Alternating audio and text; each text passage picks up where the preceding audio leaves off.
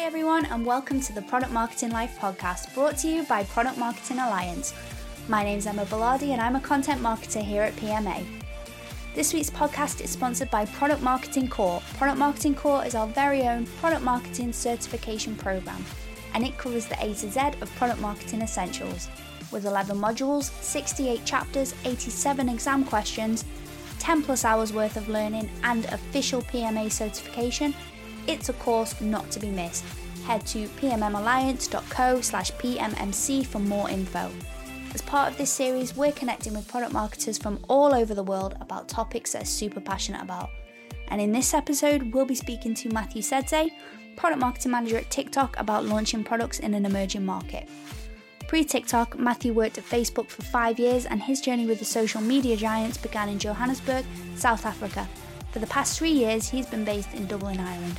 Anyway, enough from me. Welcome to the show, Mathew. Hi, Emma. Thanks for having me. It's our pleasure. Uh, could you tell our listeners a little bit about yourself and your role at TikTok? Yeah, so currently I'm a product marketing manager um, for at TikTok, looking after Middle East, North Africa, and Turkey. Um, TikTok is being becoming a really large and emerging platform, um, really taking to to market a lot of our products as we start becoming a major player within the advertising space and in the social media space. Excellent. Um, so in the intro, we talked a little bit about your time at Facebook. Uh, can you tell us a bit about the products you launched while working in sub-Saharan Africa? Yeah, so we launched a ton of products. I think it's it's fair to say we we're launching a huge amount of products at the time. Uh, when I joined, uh, Facebook was uh, expanding in the region. We launched products like Slideshow. We launched offline conversions. We launched uh, some of the cross-border business products. And those were some of the exciting launches, but some of them were also expansion of existing products into the market. Um, as we looked at uh, lead ads, which was a product that was developed and was now being uh, scaled into to sub-Saharan Africa. Okay, and can you tell us a little bit about Africa as a market? I think the best way I can talk about Africa as a market is that Africa is ahead and behind at the same time. Um, when I say that is it's it's a center for innovation. If you look at uh, solutions like M-Pesa, uh, if you look at some of the uh, offline um, areas uh, providing electricity to to markets or to places that don't have electricity, I think there's a lot of innovation that's happening in the space. I think right now Africa is one of the largest areas where investors are investing in fintech. Mm-hmm. But also in, when you look at the, at the market is also behind in terms of infrastructure. So if you're looking at uh, percentage of coverage of the internet across the continent, it's not as high or broadband penetration on the continent is not as high. So you have this sort of uh, interesting um, uh, situation where when you're approaching that market, you have to consider the fact that there's things where Africa is going to be at the cutting edge and defining what happens next in that space. But then there are also areas that uh, Africa is still quite, quite behind and you have to approach it with that mindset. Okay. So when we're talking about emerging markets, um, both at, both with your work at TikTok and Facebook, what are the difference between those emerging markets and how did those differences change your approach to launching a product? I think the biggest difference, I think, with launching a product in emerging market and launching products in, in other markets is just you've got to reconsider everything that you know about your product. You've had a, if you've got the product in existence somewhere else, uh, in a, in another international market or in the US or in the UK, when you're starting to take the product to, uh, the, to an emerging market like, let's say Nigeria, you're thinking about it more holistically. You're not just looking at saying, I'm going to expand and get uh, critical mass. One of the interesting things that I found out during my time at Facebook was uh, Africa's credit card penetration is around 4%. So if you're looking at launching a product in that market and you don't consider payments as one of the areas that you need to look at, you're going to have some difficulties launching in that market. And then the other thing is also Africa is, uh, especially when you look at uh, sub-Saharan Africa, uh, it's probably three times um, the landmass size of the United States. So you're looking at one area that's also very geographically diverse. But at the same time, you have additional complexities. The region itself, you've got over 2,000 languages that are spoken there. So you've got a, a large population mass, but actually it's actually a very fragmented population. Whereas in the US, for example, if you're looking to launch a product, you're looking at an almost homogeneous uh, state of 300 or 350 million people that you're looking to reach as a target market. But in Africa, you've got a billion people, but that's split across multiple languages and you don't have that consistency when it comes to the market. Okay. Um, so what comes first for you then? Is it the product or the market? So are you building a product for an emerging market or do you build a product and kind of discover an emerging market as you, as you go along or is that kind of a mixed bag for you? I think the, depending on where you're approaching it from, if you're looking at a whole new innovation and you've got the time, I would say build products for emerging markets because there are certain constraints that you wouldn't have to deal with um, if you're building that same product for uh, mature markets um, like the US or the, the, the EU. But when you're now building and you build a product specifically for emerging markets, you're going to have much more success. Um, part of what I found out is that when you build for an emerging market and you start looking at the application, this, there's a lot of commonality in how that product is going to be used across other markets. So looking at products like Slideshow that uh, Facebook invented and, and worked on, the focus was very much on emerging markets. But as the product launched, people started to see the use cases uh, could be actually also applied for small businesses at a global level. And that's a really good example of when you're designing or building a product for emerging markets, how it can actually go and be able to scale to other markets. But when you're looking at it the other way around, which is when you're taking a product from an existing market or you're launching and launching it into a new market, some of the times you're actually thinking about, are you actually launching a whole new business altogether? So you have to think about channels. What are the constraints that um, you have in terms of the channels that you can reach uh, people in that new market? Versus in your existing market? Do you need a different set of partnerships? Do you need to think about payments? Do you think need to think about an entirely different go-to-market strategy? Majority of uh, what happens in, in some cases, especially the ones that have had the least amount of success in emerging markets is you've got an existing strategy, you've got an existing business, and all you're looking to do is expand into a new market.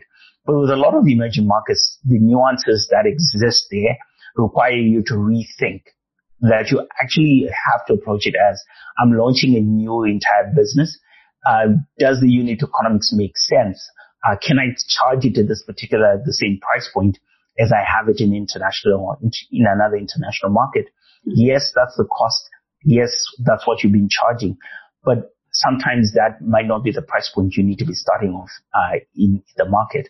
Uh, a really interesting example is offline uh, mode and offline listening for things like Spotify. It's a massive uh, opportunity, but if you're going to do an all streaming uh, app uh, in emerging markets where bandwidth can be unreliable, the product actually is not so so good. So you have to rethink about how you make that business model work or that particular service work.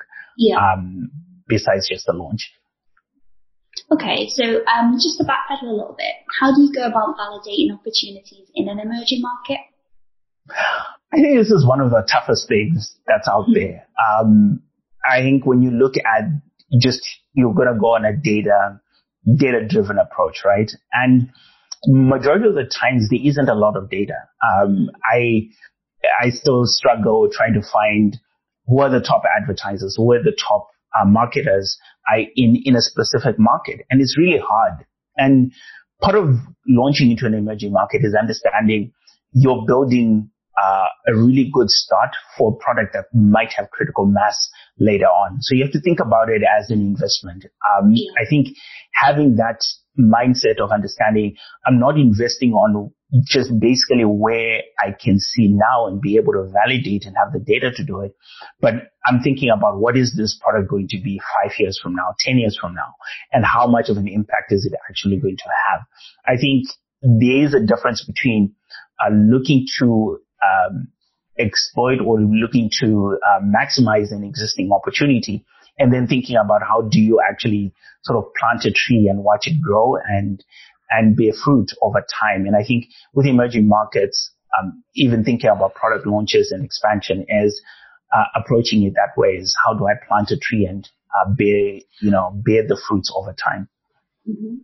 So you'd say there's, prob- there's more risk involved in launching for an emerging market versus an established market. But can you talk us through some of the key differences there? So I think one of the key differences is just price point, right? If you're launching a product, if you're in a, a SaaS provider and you're launching a product, you have to consider is one dollar or even five dollars, what percentage is it of somebody's um, basic income or monthly income or daily income based upon that? And that's one really key thing is is understanding that five US dollars in Africa or in, in, a, in a specific emerging market might not be the same as five dollars elsewhere. But then that's also part of, I think, the discussion of um, ahead and behind. In some markets, um, in, in some areas, in some sections of the economy, some people are actually doing really well. So, uh, interesting uh, fact is, uh, champagne is one of the largest, is, is consumed in Nigeria at a massive uh, pace, but mm-hmm. it's one of the largest markets for champagne. But you're still thinking about people that are learning, earning less than $5 a day still exist in the same market. So mm-hmm. understanding, I think that uh, difference and, and that complex, that the market is not black and white. It's more of a spectrum. I think that's important when it comes to pricing. The second thing is also channels, uh, you're looking to reach a, a mass amount of people, but not everybody can be reached with some of the traditional channels that you, marketing channels that you have. I think as product marketers, first thing is like, how is my online marketing presence going to look like? And sometimes in some markets and you're looking to reach a particular audience, it might not be the best uh, way to be able to reach uh, that particular target audience. So thinking about channels differently is really important and also having the I think the courage to invest in offline channels. Um, one of the things I experienced uh, while while in in Lagos was massive uh, billboard from Google actually talking about a Google search, and that was really an an eye opener for me. Is this assumption that you can be able to just take uh, online channels and be able to launch the product uh, through just online channels, and having to understand that there is going to be a mix of both online and offline within your, your go-to-market strategy. Uh, the other thing is just around period before you get any investment, right? Or you get a turn, a return on the investment that you're putting in. I think that slow, slow growth is something that you're going to have to expect when you're when launching into some of these markets. There are lots of barriers that come around with that. And I think one of the most significant ones is just complexity. Uh, you have to think about markets that have leapfrogged and might uh, might not actually have all the background of what's that evolution. Like currently, uh, some of these emerging markets, whether it's in Southeast Asia or in Africa, is um, conversational commerce is already native to the platform. They've skipped over the point of having a website in order for you to transact and to have uh, to do commerce. But they might not understand what was the importance of having a website or understanding why you needed to have banner displays. That's not the background that they come from.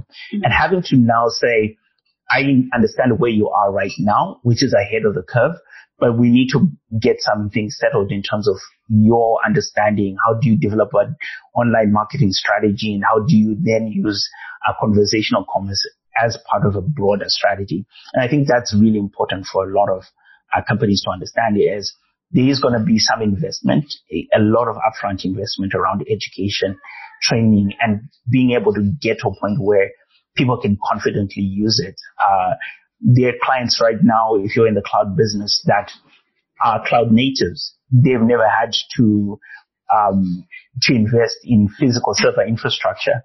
They understand the need for cloud services. Um, but if you're going to try and pitch or sell them a particular service within the cloud space, you're talking to a cloud native and your positioning, your messaging has to be different, even though they're in an emerging market, which might not tick all the boxes of being an advanced market in that space. Mm-hmm. Um, there's a lot of people that are just native to certain technologies and certain platforms. Absolutely. Um, so what, so basically, you know, you, you have a lot of experience in launching products in emerging markets. So what have been your main lessons? Are there any, any hard lessons that you've had to learn along the way that you could share with us? Um, I think the first hard lesson is payments.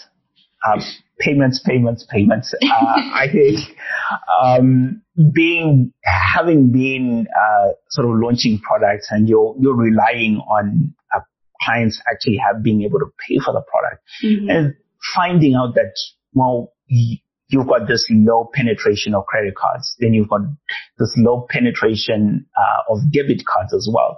And for some marketers, for your first experience is, well, people use debit cards instead of credit cards. so things like that actually make uh, a huge difference. Um, thinking about as you launch into emerging markets, can customers actually pay for your product? Um, it is part of the business planning, but it's always something that I say, even with product marketing, you're like, product's already built, it's ready to go to market, but someone has to ask the question, can clients actually pay for us? Um, and can they, you know, uh, transfer money to us? Can we get paid?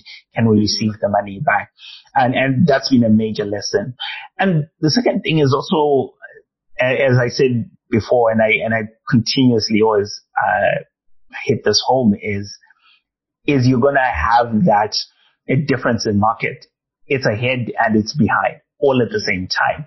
And having to kind of navigate how you do your go-to-market strategy means you have to invest additional time in understanding who your customer is and being clear about what are the other factors, what is the context in which my customer lives in, and in being able to actually say, I'm going to launch this product in this particular context. These are some of the areas that we need to think about.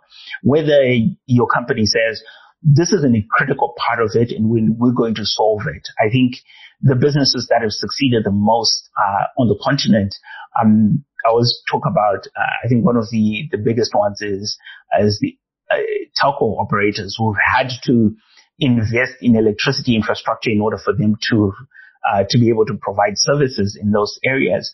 And that's not something that you would have to do if you're becoming a telco operator in, in another market is you have to think about it as a whole. Uh, can I also invest in the additional infrastructure that surrounds this product or this uh, this solution? Whether it's from a training perspective, can I get people that actually understand my technology or my solution uh, going through and and being part of the talent pool that clients are going to hire from and investing about investing in this is almost as an entire investment, not just a simple uh, product launch. Okay, excellent. So for anyone who's new to launching a product in an emerging market, what advice would you give them? Uh, overinvest in in time with your customers, um, whether it's um, in customer interviews, um, spending actual time on the ground, travel to these markets, um, understand what is the cultural context, what is the social context mm-hmm. that all these products are living in, and being able to have these very candid conversations with your customers. And you'll be surprised at how much they know about the area that that you're launching a product in, how much advice they can actually and guidance that they can give you in terms of how to make the product better, how to launch successfully in the market. Um, because I think as product marketers, we love, we love spending time with our customers, but actually being in the local context helps you to have a very different perspective uh, of actually what's happening in the market and spending time understanding, well, I can't, I can't use this language in this particular region. I have to use X because that's a dialect that's spoken there, uh, in order for me to have uh, traction. So spending time with your customers, um, in potential customers and spending time in the market, uh, physically on the ground interacting, tasting the food, drinking the water, as they say, and, and really immersing yourself not just in the customer's problem, but in the context in which your customers are going to be using your product. And um, that I think is the most important one. Awesome. Um, well, I think it's a really nice note to kind of wrap it, wrap things up on. Um, thank you so much for taking the time to talk with me, Mathew. It's been an absolute pleasure. Uh, thanks so much, Emma. Uh, really great uh, sharing this time with you. Thank you. Awesome. Take care, Mathew. All right. Bye. Bye. For everyone still tuned in, thanks so much for listening. And if you enjoyed the podcast, please help us spread the word to other product marketers. Before we leave you to get on with your day, if you want to get involved, here are a few ways you can. If you're a product marketer and you want to come on the show and speak about your day, a specific topic, or your role in general, that's one option. If you want to flex your podcast hosting skills, being a guest host is another. And finally, if you or your company want to sponsor an episode, there's a third. Thanks again and have a great morning, afternoon, or evening, wherever you are.